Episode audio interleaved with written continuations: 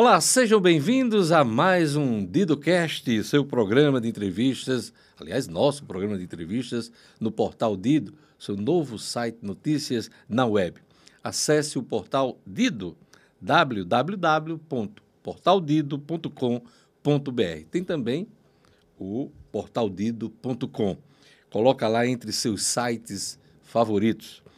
Antes de apresentar nosso tema e nosso convidado hoje, eu gostaria de destacar nossos parceiros no DidoCast. Cicobi RN, mais que uma escolha financeira, uma opção mais justa para cuidar do seu dinheiro.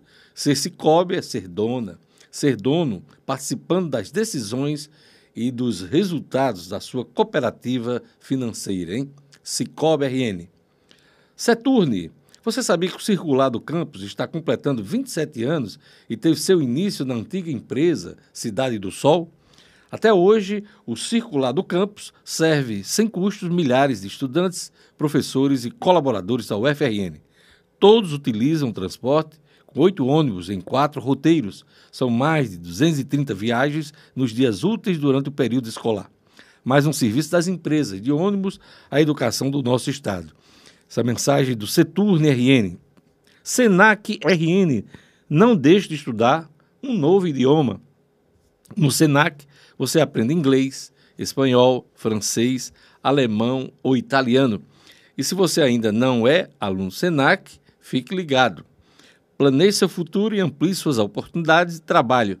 Acesse www.rn.senac.br ou entre em contato também pelo WhatsApp 4005 mil, 4005 mil.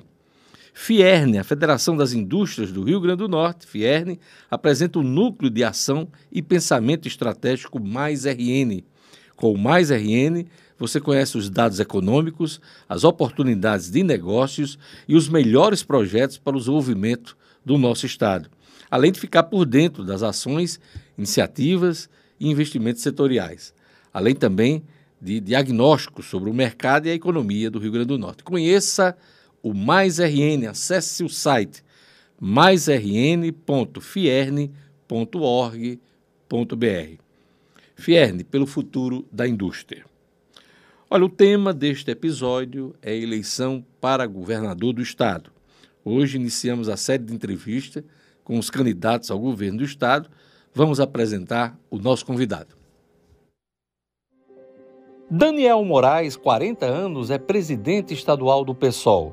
Formado em administração, ativista dos direitos humanos e de movimentos sociais, ele disputou eleições para deputado federal em 2018 e vice-prefeito em 2020. Daniel Moraes atua como gestor de clubes de futebol. Seu primeiro contato com a política aconteceu ainda na época de faculdade, quando participou das eleições para o DCE da UNP. Foi assessor parlamentar e em 2016 filiou-se ao PSOL. Daniel Moraes é candidato do PSOL ao governo do estado. Obrigado, candidato, por sua presença aqui no nosso programa. Obrigado, Diógenes, por poder estar aqui na bancada contigo, né? Apresentando um pouco aí das nossas ideias para o Rio Grande do Norte, entendendo que esse é um espaço democrático, todos os candidatos devem passar por aqui, a gente acredita que essa discussão das ideias é muito importante para que o povo do Rio Grande do Norte se sinta livre para votar e vote com consciência. Pois é, eu vou marcar aqui 40 minutos, que é o tempo que a gente está reservando para esse bate-papo com os candidatos ao Senado e também aos candidatos ao governo. Na sequência, a gente faz as perguntas. Candidato, entre suas principais propostas está o combate à fome. Caso eleito, o senhor pretende criar o Renda Potiguar. Como vai funcionar o programa de renda mínima? Vamos lá. É, a gente tem discutido né, muito com a população do Rio Grande do Norte, não de hoje, já de algum tempo, principalmente no período da pandemia para cá, né, quando teve todo aquele problema de pessoas que perderam seus empregos. O retorno da pandemia foi algo que causou um, causou um desequilíbrio muito grande na sociedade. A falta de políticas públicas naquele momento para que pudesse dar sustentação às pessoas que não conseguiram retomar sua vida ao normal até hoje, né? se assim a gente pode dizer, é, nos fez senti a necessidade de, aqui no Rio Grande do Norte, a gente desenhar, junto com todos e todas que constroem o partido, um projeto que visasse diminuir essa, esse abismo que existe aqui no Estado, que nós, em todo o Brasil, retrocedemos 30 anos nas conquistas que foram de libertar o nosso povo da fome, né? E agora a gente volta a esse mapa horrível, com aqui no Rio Grande do Norte aproximadamente 1 milhão e 100 mil pessoas que, de alguma forma, não sabem o que vão se alimentar amanhã ou não conseguem ter de forma precisa qual será a sua refeição, sua próxima refeição. Nessa condição, a gente discutiu e resolveu apresentar o Renda Potiguar. O Renda Potiguar ele é um projeto que visa a distribuição de renda, né? o Estado tendo essa condição. Hoje a gente tem um orçamento que se desenha aí em torno de 16 bi para o próximo ano, e a gente teria 3% desse orçamento destinado para esse projeto. Com esse projeto, nós iremos, iremos trabalhar, iremos trabalhar associado ao governo federal, né, como um complemento que a gente acredita que qualquer presidente que seja eleito deva manter essa, esse auxílio que já existe hoje, federal, e a gente vai ter ele como um complemento. A gente faz um cálculo, Diógenes, hoje, que o Renda Potiguar ele pode atender, pode conseguir atender até 200 a 250 famílias aqui no Rio Grande do Norte. É um número considerável, né? Se a gente pensar o número de, de, de, habitantes que a gente tem, a proporção das famílias. É, menos de 10% né, da é, população. Exatamente. Mas a gente já tira, sem dúvida, uma grande fatia da população que está mais carente, mais necessitada dessa fila do desespero, né? Do desespero. E aí a gente pensa que a gente fazendo um complemento de algo em torno de 200, 250 reais por família, junto ao que o governo federal já transfere para cá, a gente vai conseguir trazer uma qualidade melhor para essa turma. Na mesma linha, candidato, o senhor pretende estabelecer o programa Armazém Popular. Do que se trata? Vamos lá. É mais uma política de combate à fome e que busca levar o alimento à população do Rio Grande do Norte. Isso associado com a agricultura familiar. A gente entende que a fome ela tem um mapa no nosso estado. Então, nosso primeiro passo é instalar 10 armazéns populares aonde hoje estão os, mais, os maiores índices de desemprego e de fome no Estado. Como é que vai ser esse armazém popular? O Estado vai construir esse armazém e vai entregar para ele ser gerido por cooperativas e associações de agriculturas familiares. E como vai definir essas manchas, vamos dizer, de miséria? Aí, é, exatamente, esse, esses índices que estão aí, já existem os mapas que mostram a realidade do Rio Grande do Norte. Natal hoje, a gente sabe que Zona Norte e algumas regiões das, da periferia de Natal hoje necessitam diretamente de ter, esse, ter, ter um armazém desse. Quando a gente pensa em 10, aqui em Natal a gente imagina que pelo menos quatro já ficariam aqui em Natal. Por conta de Natal e da região metropolitana. Ex exatamente, exatamente. Então, o agricultor, as associações e cooperativas de agricultura familiar são quem irão gerir esses armazéns. Eles vão trazer os seus alimentos, os seus produtos da agricultura familiar, para que compõem a cesta básica, para serem vendidos lá no armazém popular, ao custo muito mais baixo, porque o Estado vai fazer a compra desse alimento da agricultura familiar e a população vai comprá-la a um preço de custo, a um preço módico. Porque tem aquelas pessoas de hoje que também têm a renda familiar baixa e que comprando com o subsídio do governo, ela vai conseguir aumentar sua cesta básica, enriquecer, aumentar o número de produtos e alimentar mais pessoas na sua casa. Então, não é só dar como renda potiguar. O renda potiguar ele vem associado com essa política nacional de transferência de renda, mas a gente não quer simplesmente chegar e dizer, ó, a gente vai lhe dar isso, isso vai ser uma muleta, até porque ninguém quer passar fome, ninguém quer estar desempregado, mas a gente quer ter isso como uma política de transição de justiça social e o armazém popular já é para aquela família que está escrita no CAD único também, mas que está dentro de uma faixa que tem uma renda, porém que não consegue ainda ter uma alimentação plena, ter uma condição de, de, de, de, de segurança alimentar plena. Então, nessa condição, a gente teria armazém, os armazéns populares. Isso aí fomenta a agricultura familiar de forma direta, que a gente vê hoje que é um desafio a gente proporcionar esse, esse comércio né? e combate à fome na mesma, na mesma medida. Programas sociais requerem uma boa soma de recursos públicos. É notório que o Estado do Rio Grande do Norte perdeu a capacidade de investimento a alguns governos. O senhor tem ideia de onde virá o dinheiro para bancar os programas sociais? O senhor já antecipou essa resposta, falando que no caso aí da renda mínima vai tentar destinar aí uma parte do orçamento aí Isso. do Estado, dos 16 bilhões Isso. de reais previstos para o ano que vem. Mas vai dar esse, esse, esse esforço, dá para tirar do orçamento já bastante comprometido? Diógenes, quando a gente fala na fome, vamos pensar aqui o Rio Grande do Norte sendo uma casa. Você tem sua casa, você é natural. O brasileiro passa por momentos de dificuldade. E nessa casa chamada Rio Grande do Norte, a gente tem muitas contas a pagar. Mas antes de a gente conseguir pensar em qualquer coisa, a gente tem que pensar na prioridade, que é a comida no prato. Sem comida no prato, já dizia minha avó, saco vazio não fica de pé. Como é que a gente vai poder conseguir promover melhorias sociais no nosso estado, como é que a gente vai falar em gerar emprego, gerar renda, se a gente não está conseguindo nem que o povo do Rio Grande do Norte se alimente?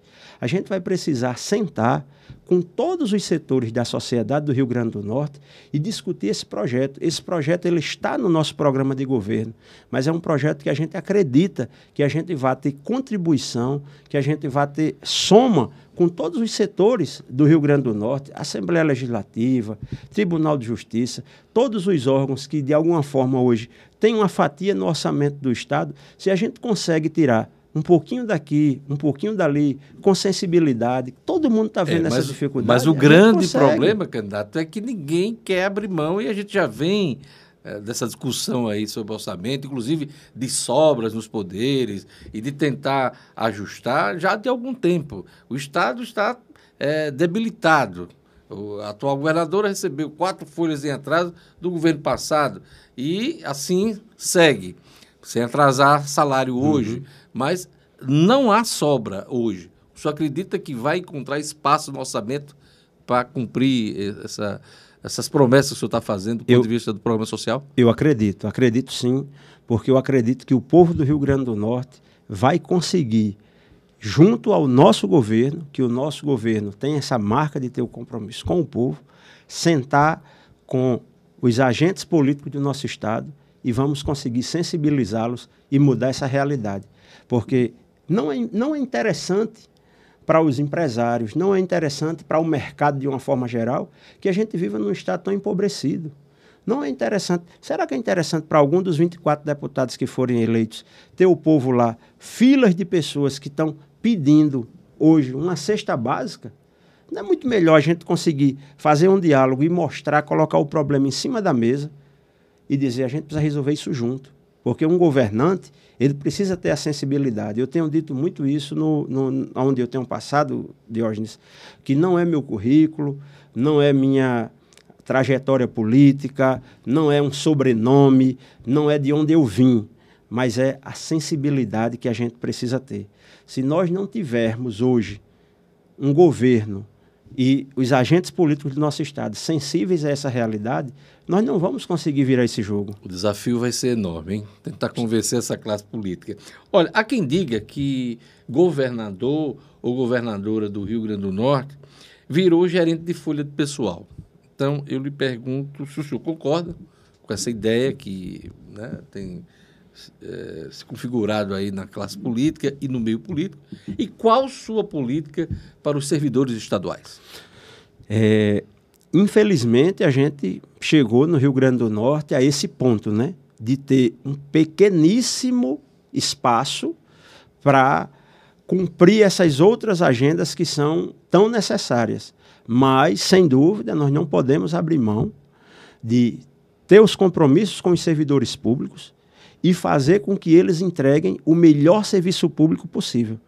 Nós acreditamos, Diógenes, e apostamos que o serviço público ele pode ser de excelência, que o serviço público ele pode ser prestado da melhor forma possível. Mas para isso a gente precisa dar condição ao servidor.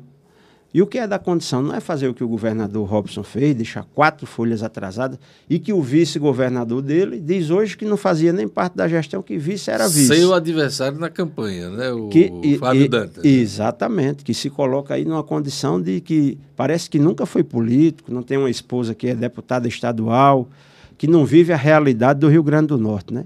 Então, assim, o servidor público, a gente vai ter total atenção com ele, até porque a gente sabe que o servidor público, na virada de jogo do Rio Grande do Norte, ele vai ser muito importante.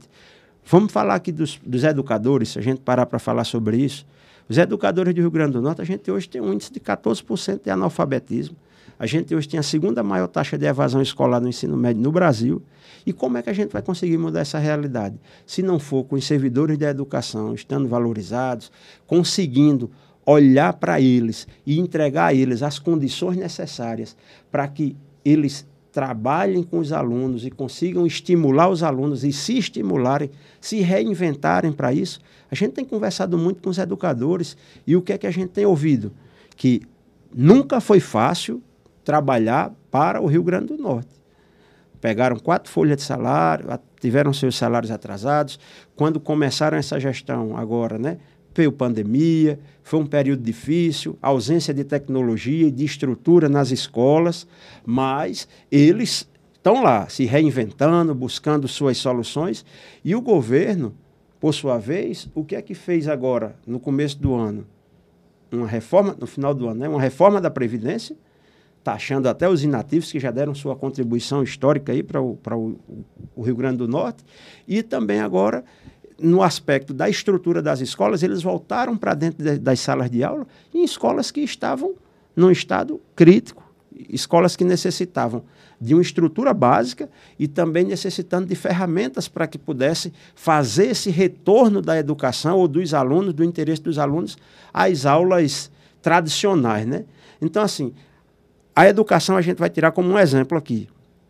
Da mesma forma que nós vamos tratar todos os outros servidores, mas em especial os servidores de educação, a gente vai ter um carinho especial, porque se a gente fala em desenvolvimento do nosso Estado, a gente precisa falar em servidor público valorizado. Ainda levando em conta a educação, que é uma das preocupações eh, do senhor como candidato, o senhor está prometendo investir em escolas de tempo integral. Eu gostaria que o senhor fizesse um raio-x da educação no Rio Grande do Norte, da rede estadual de ensino. Certo, vamos lá. Hoje aqui no Estado a gente tem mais de 500 escolas na rede. Essas escolas elas passam por problemas de todos os tamanhos e todas as circunstâncias, desde o aspecto da falta de estrutura básica nas salas de aula, né? como já a gente observou nos, nos estudos que saíram aí, a escola que não tem água que não tem água tratada, é escola que está com estrutura física depredada, é a falta de ventiladores nas escolas. Então, assim, essa condição estrutural ela é um ponto de partida. Segundo ponto, a questão pedagógica. A gente hoje tem visto que os alunos eles necessitam muito mais da tecnologia. Então, a gente precisa conseguir levar a tecnologia através dos professores e das escolas, para que esses jovens se sintam atraídos para voltar para esse meio educacional. Incluídos digitalmente. É Incluídos isso? digitalmente, exatamente. A gente viu aí, tem outros, outros estados do, do, do, país que os alunos na pandemia receberam pacotes chips com internet, receberam celulares, receberam ferramentas que os conectavam com a condição educacional. Eu acho que Ceará, o, e, São, acho que São Paulo, Paulo também. Né? Exatamente. Né? E aqui no Rio Grande do Norte, nada foi feito sobre isso. Chegou agora, há dois, três meses atrás, uns notebooks para uns professores que nem foram treinados para isso e que muitos deles estão lá com seu notebook em casa sem nem saber o que fazer. E outros, como eu conheço, tiveram que comprar um projetor do seu próprio recurso, compraram uma caixa de som, compraram equipamentos para tentar trazer uma, uma dinâmica diferente para a sala de aula. Então, o governo do estado tem que investir em tecnologia e investir em tecnologia com parceria. A gente vê que a tecnologia hoje é algo que você instalou o dedo, tudo muda. Então, a gente tem que ter essa condição. E sobre a educação também, só para fechar, as escolas de tempo integral. Escola de tempo integral, ela é segurança alimentar, ela é segurança educacional, no aspecto de que a sociedade a gente vê muitos problemas hoje, e é condição, é direito dos nossos jovens e das nossas crianças ter educação. E os pais, eu enquanto pai, eu sei que meu filho está na escola, eu estou trabalhando mais tranquilo. O pai que está desempregado, ele tem condição de buscar o um emprego, ele tem condição de se qualificar, de fazer um curso. E se essa criança está fora da escola, essa criança está evadida da escola, o que é que esse adolescente está fazendo? Então, é nessa perspectiva que a gente acredita que hoje a gente tem em torno aproximadamente de 40% das escolas em tempo integral do Rio Grande do Norte, a gente quer ampliar para 80% das escolas. Existem recursos e formas de como fazer isso, e a gente quer também fazer um trabalho aqui no Rio Grande do Norte focado também nas creches. A gente sabe que é possível fazer isso. Muita gente diz Geralmente que... creche é um assunto mais das administrações municipais, né? Concordo com você, mas solidariamente o governo estadual ele pode contribuir com isso. Existem parcerias que podem ser feitas entre município, governo do estado e até mesmo governo federal, que também tem seus projetos, como já teve em outro tempo, e que a gente pode estar acionando essas parcerias e o governo do estado ser parte interessada diretamente nisso. A governadora Fátima, se você pegar o programa de governo dela das eleições de 2018, ela falou em construir creche no Rio Grande do Norte, mas não conseguiu construir nenhuma. Então, são coisas que a gente vê que são reais e o que falta é o que a gente falou: aquele carinho, aquela sensibilidade para a gente poder tentar fazer a diferença. Com, às vezes não, são nem os, não é nem tanto os recursos, é mais a boa vontade. Saúde. A pandemia provocou um caos na saúde pública estadual no que diz respeito às cirurgias eletivas.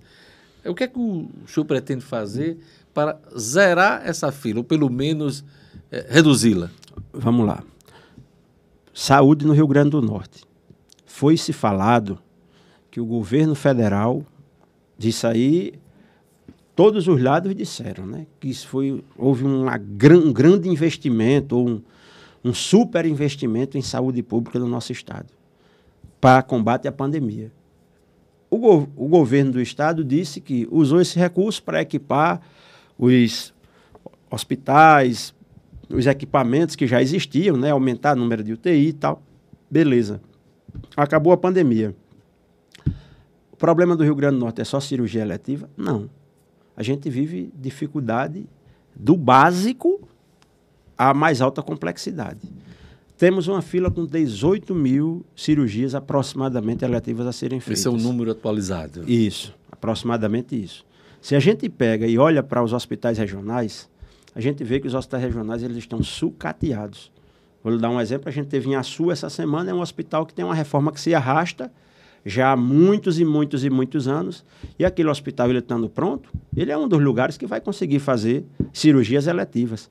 É, a gente também teve em Currais Novos, a gente teve no, em Caicó, a gente teve visitando, e a gente vê que são estruturas que existe a condição de, com pequenos investimentos, se resolver esses problemas. Cirurgias eletivas elas têm do menor porte ao maior porte.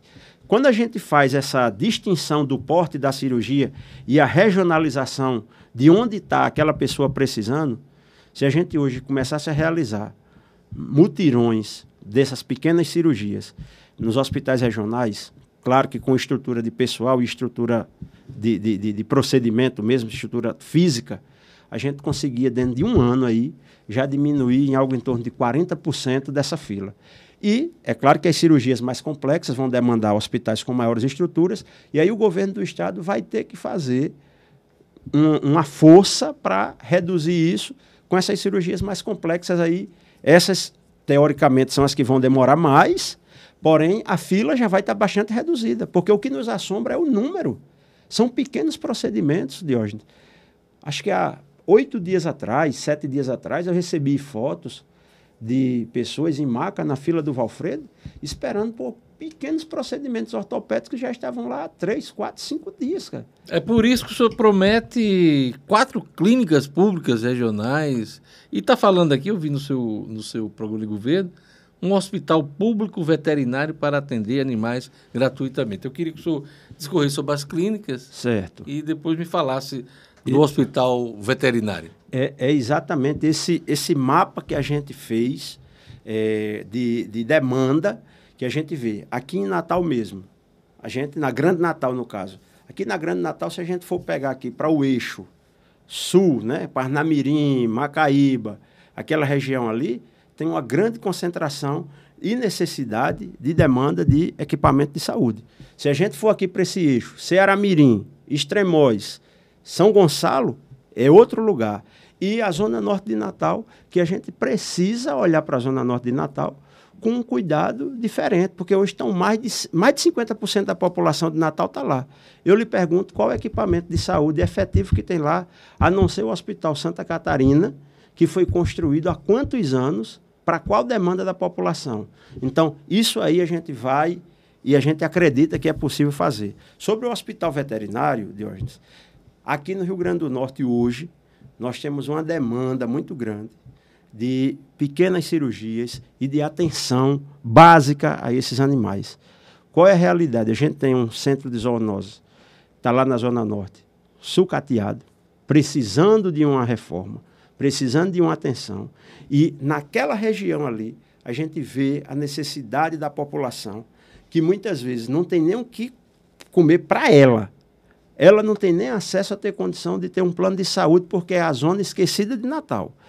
Nós construímos ali naquele, no próprio terreno do CCZ, naquela área que tem ali, que é do Estado. No mesmo terreno ali, do centro na, zoonose. Naquela, naquelas imediações ali. Se a gente encontra o espaço que já existe para construir um hospital veterinário ali, ainda que ele seja de pequeno porte a princípio, a gente vai resolver o problema de muita gente e saúde pública é saúde animal também, porque a gente sabe, né?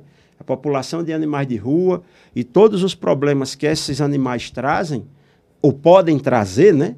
Eles afetam diretamente a nossa saúde. Dá para falar num hospital veterinário quando uh, já alguns governos se fala em novo hospital uh, de urgências com do porte o, maior do que o Valfredo Gugel. Uh, outros governos prometeram esse hospital e, e ele não saiu do, do papel por uma questão de prioridade. Dá para falar em hospital veterinário quando se precisa de um novo grande hospital eu, no nosso estado? Eu acredito que sim. A gente precisa associar uma coisa à outra. A gente precisa entender que a população também quer saúde para os seus pets, para os seus animais. E também a população de animais de rua. Então, quando a gente fala de ter um hospital, a gente está falando de saúde. E quando a gente fala de um hospital veterinário, a gente fala de saúde da mesma forma. E, mas a ideia de um novo hospital geral?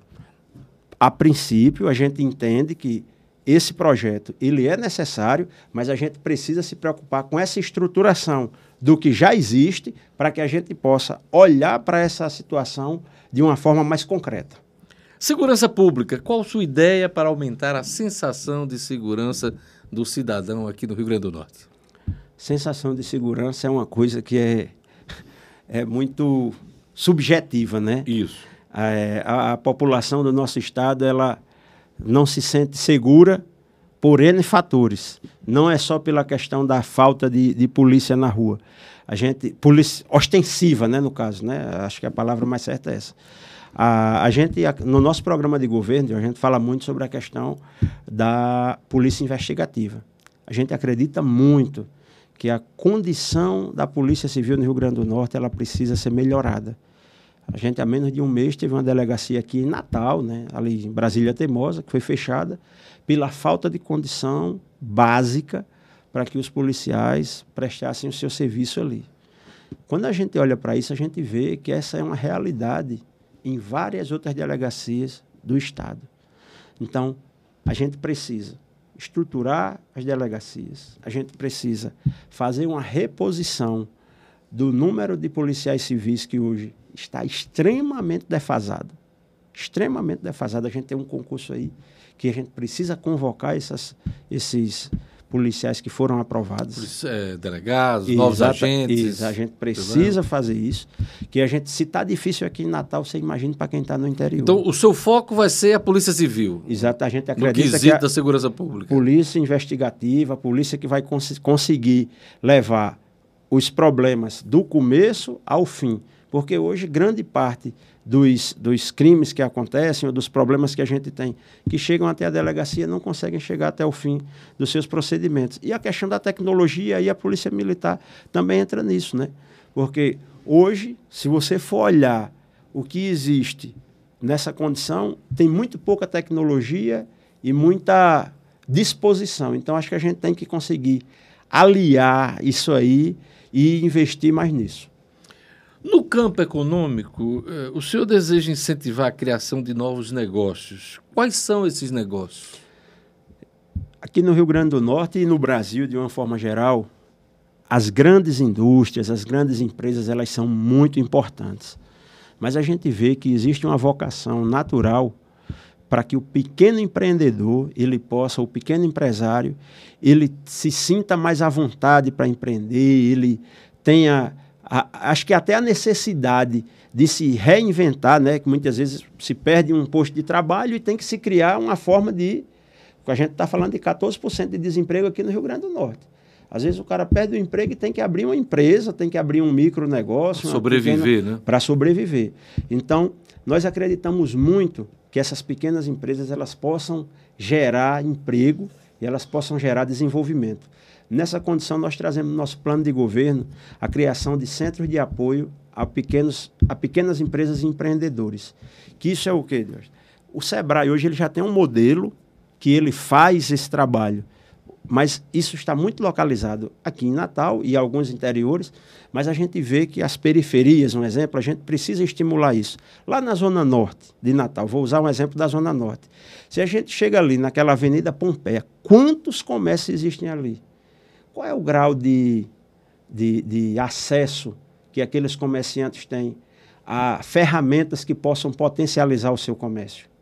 A gente quer poder dialogar com essa parte da população, dessa parte dos empreendedores, dos pequenos empresários, para que eles possam crescer, gerar mais recursos, ter mais recursos, gerar mais renda e gerar mais emprego. Então, esse é o nosso principal vai, foco. Vai ter um foco na capacitação da mão de obra. Capacitação de mão de obra e implementos tecnológicos também, financiamento de implemento tecnológico, de tecnologia no caso, né, dentro desses equipamentos.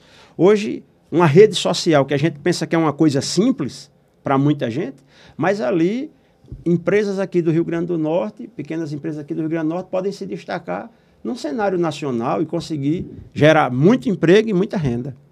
Muito se fala hoje, candidato, no Porto Indústria, que será, uh, enfim, instalado no litoral norte aqui do estado. Quais são as suas propostas para melhorar a infraestrutura do Rio Grande do Norte e qual a ideia que o senhor tem, inclusive, com projetos prioritários? não podemos falar em infraestrutura no Rio Grande do Norte sem olhar para a realidade das nossas estradas. Quando a gente sai desse eixo aqui mais central, a gente vê o quanto é difícil para o pequeno empreendedor, para o agricultor familiar e também para as indústrias que querem se desenvolver aqui nós não podemos seguir com estradas nessa condição. Então, o senhor pretende melhorar a malha viária? Tem que melhorar e precisa se discutir muito sobre qual vai ser o foco dessas novas indústrias, desses novos empreendimentos que vão chegar no Rio Grande do Norte. Você está falando sobre essa questão do porto, né? Porto Indústria. Isso, do Porto Indústria. A gente tinha um porto de Macau que ficou muito tempo aí fechado, né? O Porto, o porto Ilha. Porto né? Ilha que agora também está tá passando por uma reforma. Está passando né? por uma reforma. A gente acredita que o Estado ele precisa se desenvolver de uma forma integral, quer seja com porto, quer seja com aeroporto, quer seja com toda estrutura para que tudo que é produzido no Rio Grande do Norte possa sair daqui. Mas para que isso aconteça, o governo do Estado tem que fazer a sua parte, tem que incentivar e tem que ter condição para isso.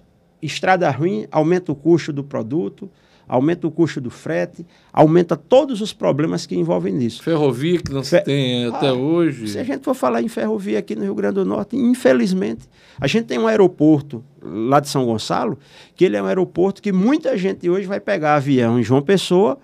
Imagine se a gente tivesse hoje um VLT, um exemplo, que circulasse a Grande Natal e que chegasse, destinasse, se destinasse ao aeroporto. Uma das grandes questões hoje que dificulta o acesso da população ao aeroporto é a distância que ele foi construído e a falta de meio para chegar lá. Então, isso sem falar na insegurança, né? A insegurança. Nos acessos, né? É, é exatamente isso. Então, são coisas que parece que não foram pensadas. Ou se foram pensadas, não foram efetivadas. A Copa do Mundo 2014, a gente pensou que Natal iria terminar com a cidade tendo um banho de estrutura, né? Um, falavam muito do legado da Copa, né? Exatamente. E o legado da Copa que ficou, a gente vê que foi muito pouco para o tanto que se foi propagado. E né? muitas obras pela metade. Inacabadas né? ainda. Né? Exatamente. Olha, uh, vamos falar um pouquinho da política né? nesse ano eleitoral. O PSOL fechou aliança nacional com o Partido dos Trabalhadores e apoia Lula no plano nacional. Por que, que a legenda decidiu lançar candidatura própria ao governo do Estado se a gestão estadual está na mão do PT, aliado nacional? Explica para a gente essa, vamos dizer, incoerência. Vamos lá.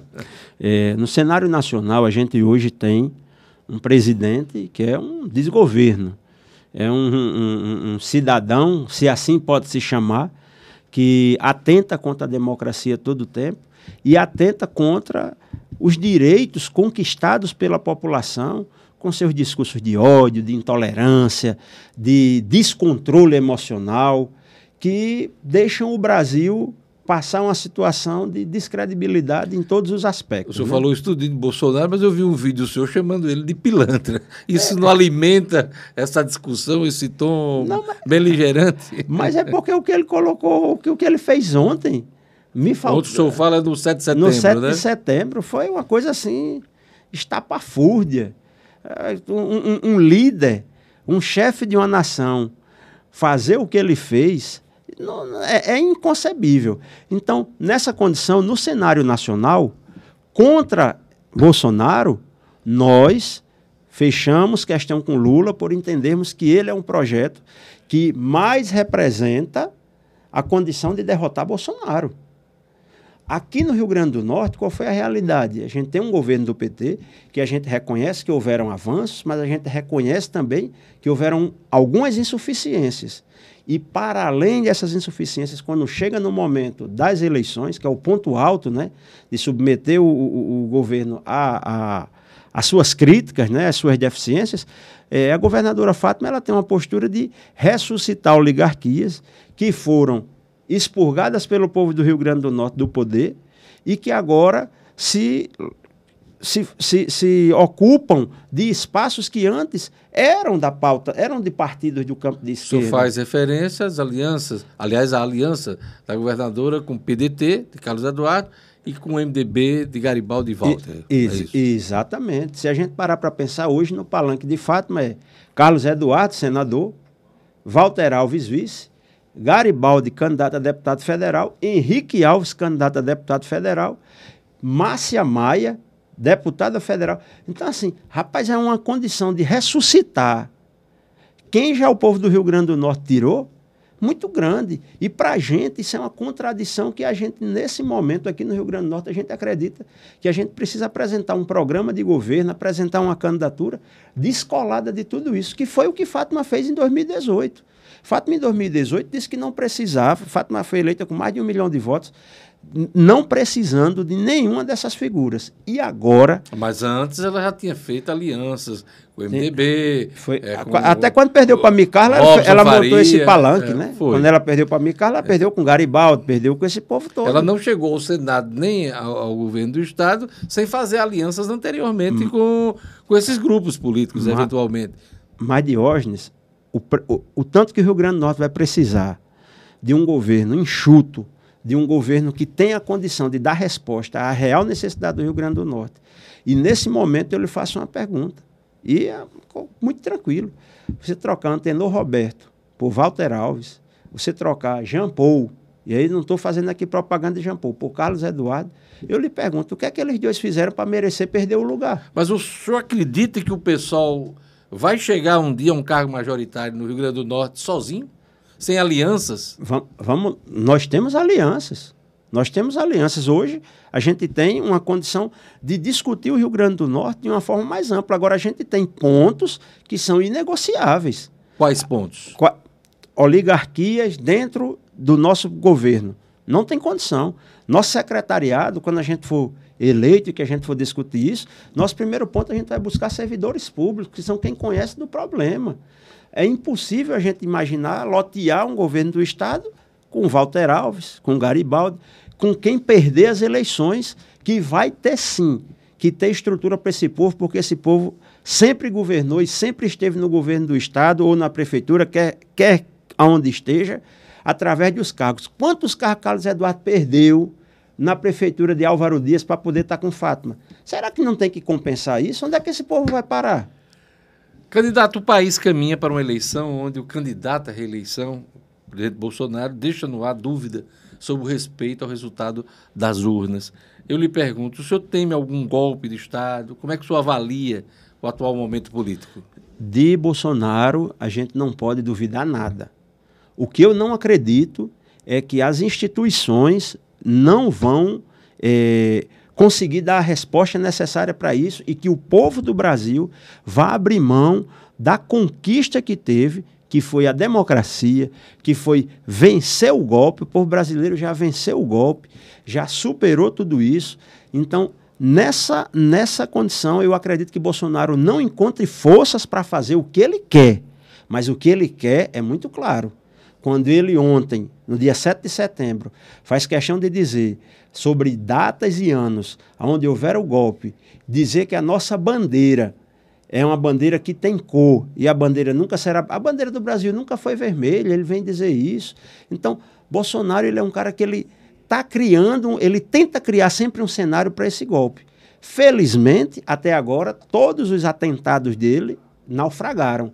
E nós acreditamos que o povo brasileiro não vai deixar a democracia retroceder e não vai engolir esse discurso dele golpista e antidemocrático. Aparentemente, só o judiciário serve como anteparo aos arrobos do presidente. É só isso mesmo ou o senhor acha que outras instituições são importantes nesse momento? Eu acredito que se ele tivesse o apoio que ele imagina que teria dos militares, ele já teria tido uma postura mais agressiva.